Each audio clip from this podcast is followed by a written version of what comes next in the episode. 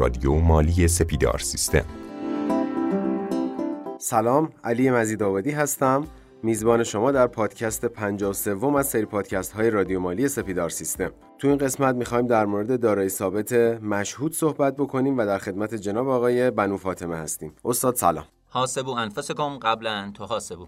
سلام که نام خداست هستم در خدمتتون. خیلی ممنون که دعوت ما رو قبول کردید و تو این جلسه ما می‌تونیم از حضور شما استفاده بکنیم. قبل از اینکه وارد موضوع این برنامه بشیم من یه توضیحی بدم خدمت مخاطبای عزیزمون در مورد آپدیت جدیدی که روی اپلیکیشنمون اومده. دوستانی که از وب اپلیکیشن استفاده می‌کنن که حتما این آپدیت رو دیدن به صورت اتوماتیک اما دوستانی که از سیستم عامل اندروید روی گوشیاشون استفاده می‌کنن می‌تونن از طریق کافه بازار و یا مارکت گوگل پلی که روی گوشی های اندرویدی هستش و یا از طریق سایت سپیدار سیستم این آپدیت جدید رو دریافت بکنن. یکی از مهمترین تغییرات این نسخه این هستش که شما می‌تونید یه پروفایل کاربری داشته باشید و از طریق پیام هایی که برای ما ارسال می‌کنید سوالاتتون رو مطرح بکنید و پاسخش رو به صورت متنی دریافت بکنید. این قابلیت رو به شما میده که تاریخچه ای از سوالات و جواب هایی که دریافت کردید رو روی اپلیکیشن خودتون داشته باشید. دلیلش هم این هستش که ما واقعا فرصت نمی کنیم توی پادکست ها یه سری از سوالات رو بیان بکنیم و برای اینکه بتونیم همه سوالات رو جواب بدیم. این امکان رو اضافه کردیم و یه دلیل دیگه هم که وجود داره این هستش که یک سری از سوالات جنبه اختصاصی داره و بیانش به صورت عمومی شاید خیلی لازم نباشه. یعنی یه سری دغدغه های شخصی که حالا شاید به صورت یک کیس استادی خاص هستش و بیانش شاید به درد بقیه مخاطبای ما نخوره این هستش که اون سوالات رو ترجیحاً به صورت اختصاصی سعی می‌کنیم پاسخ بدیم. خب دارایی ثابت مشهود. ما از کجا باید شروع کنیم؟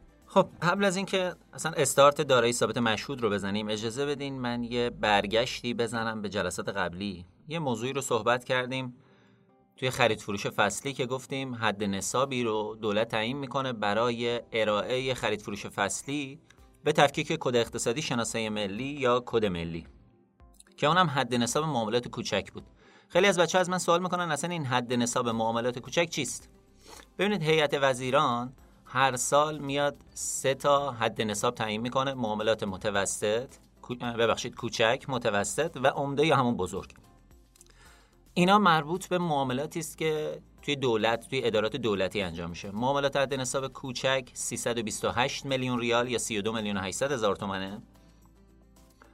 معاملات حد متوسط تا 10 برابر این مبلغ و معاملات عمده یا بزرگ از 10 برابر به بالاست. که حالا قوانین خاص خودشو داره. برای معاملات حد نصاب کوچک مامور خرید می‌تونه بدون استعلام خرید انجام بده. برای معاملات متوسط باید سه تا استعلام مکتوب داشته باشه.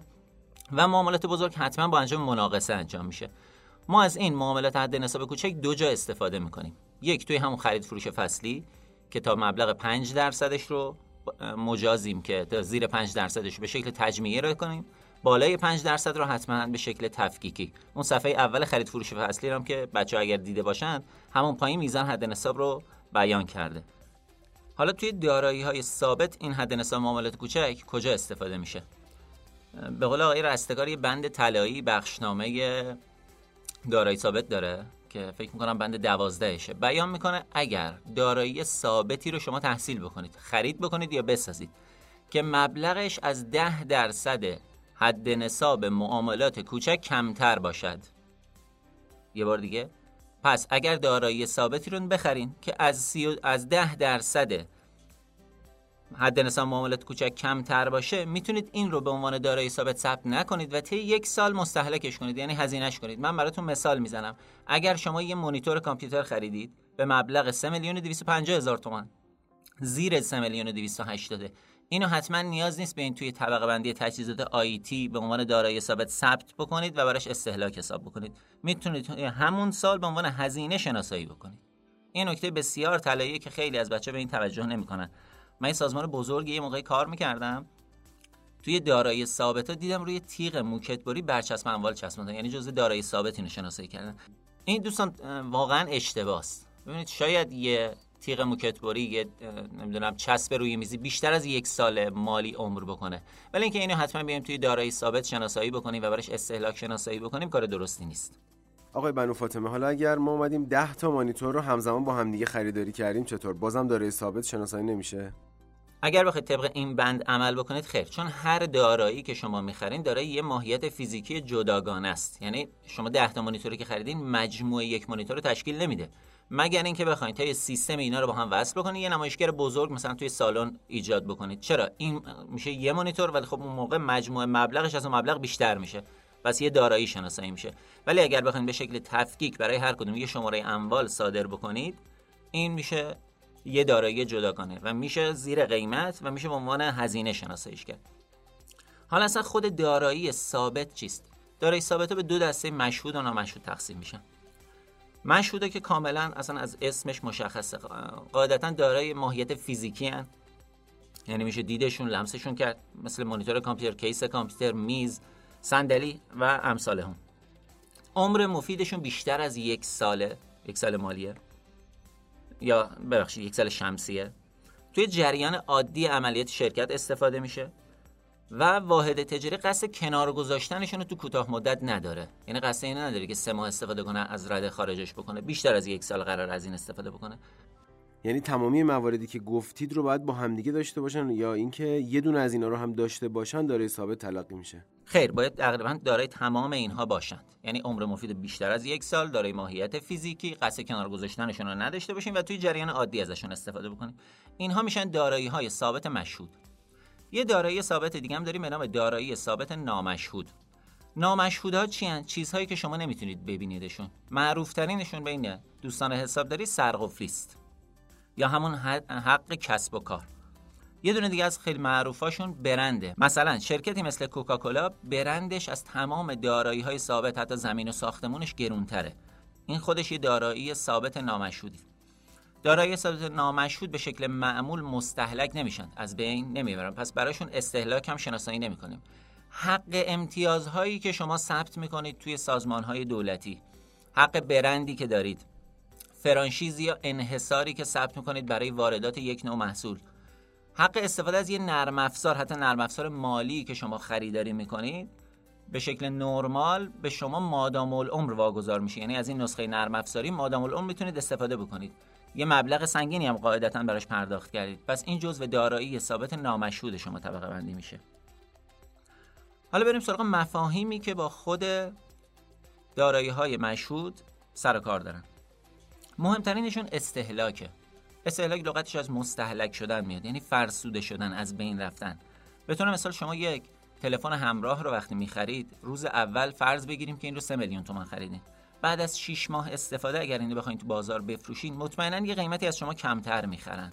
ببینید مستهلک شده. در اثر استفاده ارزشش کم شده.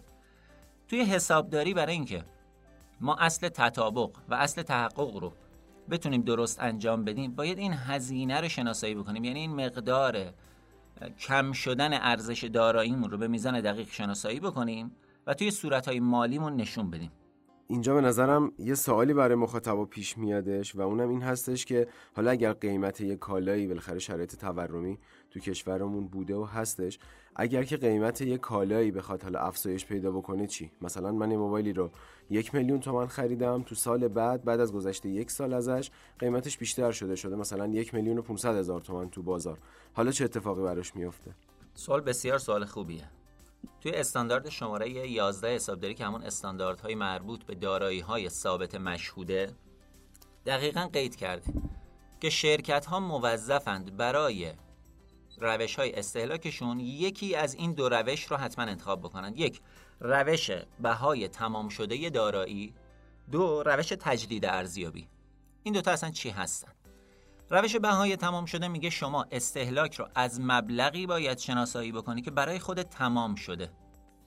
شما این گوشی رو خریدی چقدر؟ یک میلیون تومن حالا چقدر روش افزایش قیمت پیدا کرده مهم نیست.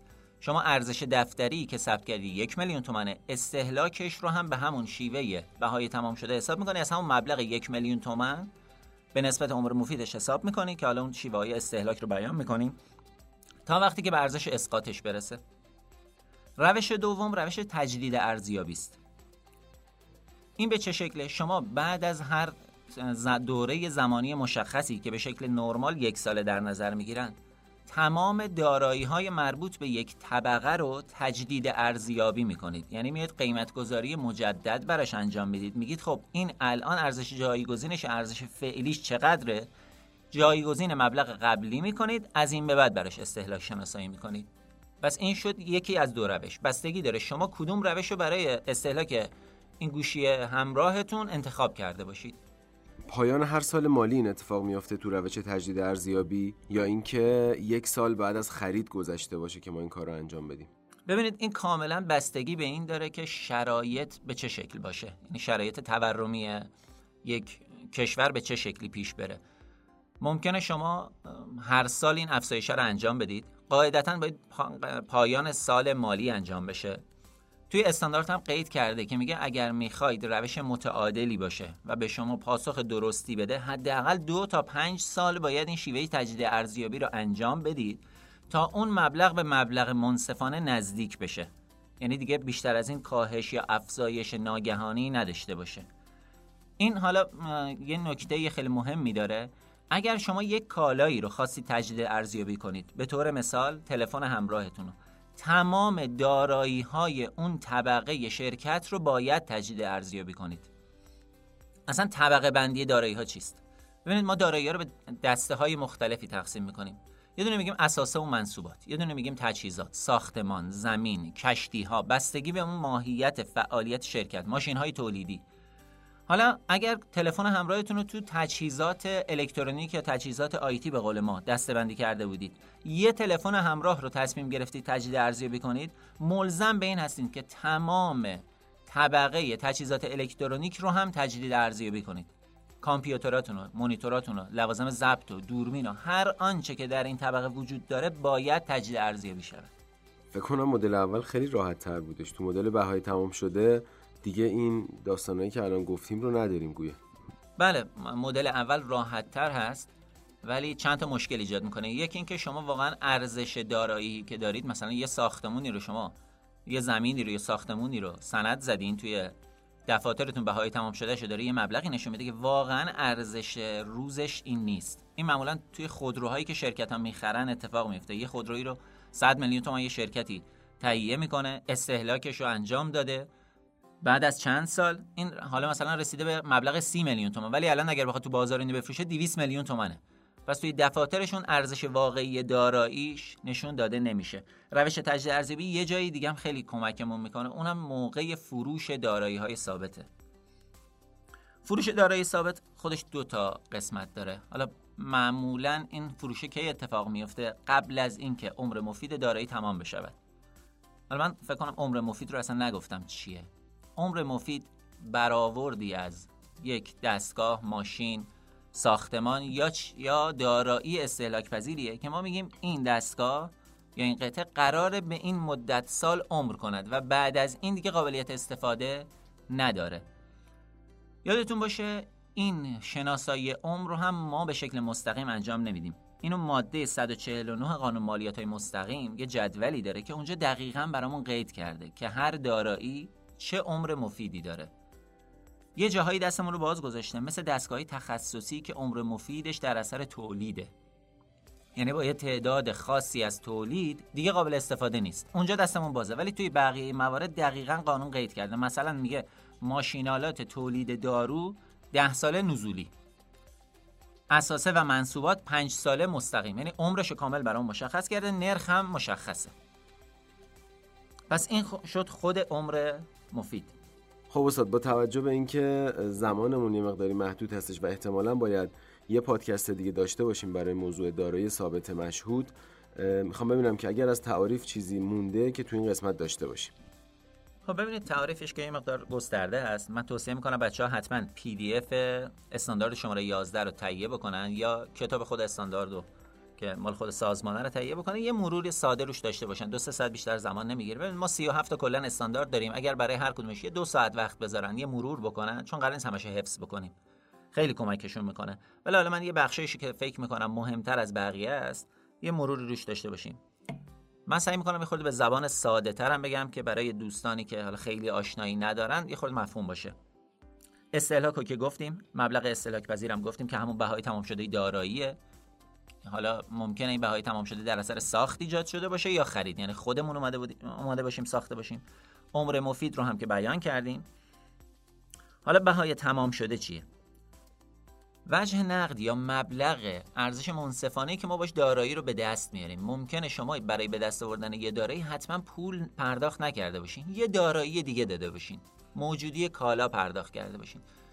استاندارد میگه که کدوم مبلغ باید شناسایی بشه مبلغی که قابل اتکاتره. یعنی دارای مستندات حسابداری قابل اتکاتریه. پس این میشه بهای تمام شده. یه تعریف دیگه هم داریم ارزش منصفانه. ارزش منصفانه چیه؟ میگه اگر شما یه دارایی رو با اطلاع خواستید به یه نفر که مطلع و آگاه هست بفروشین توی بازار. قیمتی که از شما می‌خرن میشه ارزش منصفانه یه دارایی. توی سیستم های حسابداری این ورش فعلا ثبتی انجام نمیشه. یعنی شما نمی‌تونی برای داراییات را بیفتی توی بازار یا توی اون سنت. بگی آقا این جنس من و این کالای من و این دارایی ثابت منو چند می‌خری؟ هر قیمتی گفت حالا بیا دفاترت تغییر بدی. نه این اتفاق نمیفته توی فروشش اتفاق میفته توی واگذاری یا جابجایی با چیزی که قابل اتکا نباشه از این ارزش منصفانه استفاده میشه. هزینه تاسیس چیه؟ ببینید شما یه شرکتی رو وقتی می‌خواید راه اندازی بکنید هزینه های قبل از بهره برداری ما بهش میگیم. شروع می‌کنید یه سری هزینه ها انجام دادن که این واحد رو به بهره برداری برسونید. این هزینه ها هم که انجام می‌دید شما می‌تونید طی پنج سال مستحلک بکنید. این دارایی ثابت نیست ولی خواستم اینو اشاره بکنم. اینجا چون به مستحلک شدن ربط داره. یه چیز مهم دیگه ای هم داریم ارزش دفتریه. ببینید شما دارایی رو روز اول که خریدین هر سال اومدین اون هزینه استهلاک رو شناسایی کردید و از این مبلغ کم کردید. البته کم که نمی‌کنید توی ترازنامه به شکل کاهنده نشون میدیم. یعنی میگیم این 3 میلیون تومن مبلغ خرید دارایی بوده 500 هزار تومن تا حالا استهلاک داشته به شکل کاهنده زیرش میاد. کسی که داره اینو بررسی می‌کنه خودش متوجه میشه. 3 میلیون 500 تاش مستهلک شده. الان ارزشش دو 500 این دو میلیون و 500 ارزش دفتری دارایی شماست. پس این هم شد ارزش دفتری. یه تعریف مهم دیگه ای داریم. دوستان تعمیر اساسی است. وقتی میگیم یه دارایی رو تعمیر اساسی کردیم چه اتفاقی میفته؟ شما فکر کنید یه ماشینا تولید دارید. یه موقع هست این خراب میشه. یه نفر یه تکنسین رو میارید اینو تعمیرش می‌کنه هزینه تعمیر پرداخت می‌کنید دستگاه. آماده کار میشه و شروع به فعالیت می‌کنه. ولی یه موقع از می‌خواین یه تغییری توی محصولتون انجام بدین. یه ارزش سنگینی رو پرداخت می‌کنید که این ماشین تولیدتون بتونه محصول جدید رو تولید بکنه. یا یه قطعه ای رو بهش اضافه می‌کنید که به نسبت خود دارایی قطعه ارزشمندی است. به این میگن تعمیر اساسی کردن. این تعمیره که اتفاق میفته این مبلغ باید به اون ارزش اولیه دارایی اضافه بشه و بعد از این با مبلغ جدید شروع کنید استهلاک رو انجام دادن. بیایم یه مثال عددی بزنیم. اصلا بخوایم سادش بکنیم. من یه خودروی سواری دارم توی شرکت. مبلغش ده میلیون تومنه. اینو خریدم توی داراییام هست. یه آدم خیلی مهمی رو می‌خوایم با این ماشین جابجا جا بکنیم. هزینه ضد گلوله کردن این ماشین 20 میلیون تومنه. ما این ماشین رو ضد گلوله می‌کنیم. ارزش دارایی الان توی دفاتر ما دیگه میشه 30 میلیون تومان. چون ما یه تعمیر اساسی رو این انجام دادیم که ارزش کل این دارایی رو افزایش شدید داده. به این میگن تعمیر اساسی کردن. پس یادتون باشه اگر تعمیر اساسی اتفاق افتاد حتما به بهای تمام شده یه دارایی اضافه میشه و از این به بعد با مبلغ جدید مستهلک میشه. این توی کیس های کامپیوتری خیلی اتفاق میفته و توی سرورها. توی شرکت ها اکثرا میان هارد خریداری می‌کنن. هاردا با حجم بسیار زیاد. کیس کامپیوتری که 5 سال پیش خریدن مثلا 3 میلیون تومان 4 میلیون تومان الان دارن 10 میلیون تومان براش هارد می‌خرن. این هاردا چون به شکل جدا کار نمی‌کنه نمی‌تونیم دارایی مجزایی شناساییش بکنیم. میایم تعمیر اساسی ثبت می‌کنیم بهش گسترش و الحاق هم میگن توی سیستم های حساب داریم. یه جوری شاید تغییر اساسی باشه چون حالا ضد گلوله کردن یه ماشین تعمیر حساب نمیشه ولی خب تغییر خیلی زیادی داره انجام میشه. هم لحاظ مالی هم فکر کنم روی شکل و شمایل ماشین. از یه جنبه البته حرف شما درسته ولی بخوایم از دید حسابداری نگاه کنیم میگیم ماهیت خودرو رو تغییر نداده. این خودرو به هر حال خودروست. حالا ضد گلوله یا غیر ضد گلوله؟ خب خیلی ممنونم از شما. مرسی که دعوت ما رو پذیرفتید. اگر در آخر این پادکست صحبتی هستش ما در خدمتتون هستیم. یه نکته آخرم بگم. تاریخ شروع بهره برداری توی دستگاه های تولیدی مخصوصا خیلی مهمه. ببینید شما یه دارایی رو شروع می‌کنید ساختن. از زمانی که استارت ساختش رو زدین شروع نکنید مستهلکش بکنید. وقتی اجازه استهلاک دارین که این دستگاه به بهره برداری برسه. حتی موقعی که دارین ازش تست تولید هم می‌گیرین نمی‌تونین شروع بکنین. اینو خاطرتون باشه. دستگاه یا قطعه یا حتی کامپیوتری که می‌خرین از تاریخ بهره برداری یعنی وقتی شروع کردین به استفاده از اون تاریخ مجاز به مستحلک کردنش هستید ممنونم بابت وقتتون. سپاس فراوان از شما. مرسی از مخاطبای عزیز رادیو مالی. قسمت بعدی رو از دست ندید. ما می‌خوایم باز هم در مورد دارای ثابت مشهود صحبت بکنیم. وارد استاندارد 11 میشیم و خیلی بیشتر در موردش صحبت می‌کنیم. همراه رادیو مالی سپیدار سیستم باشید. خدا یار و نگهدارتون.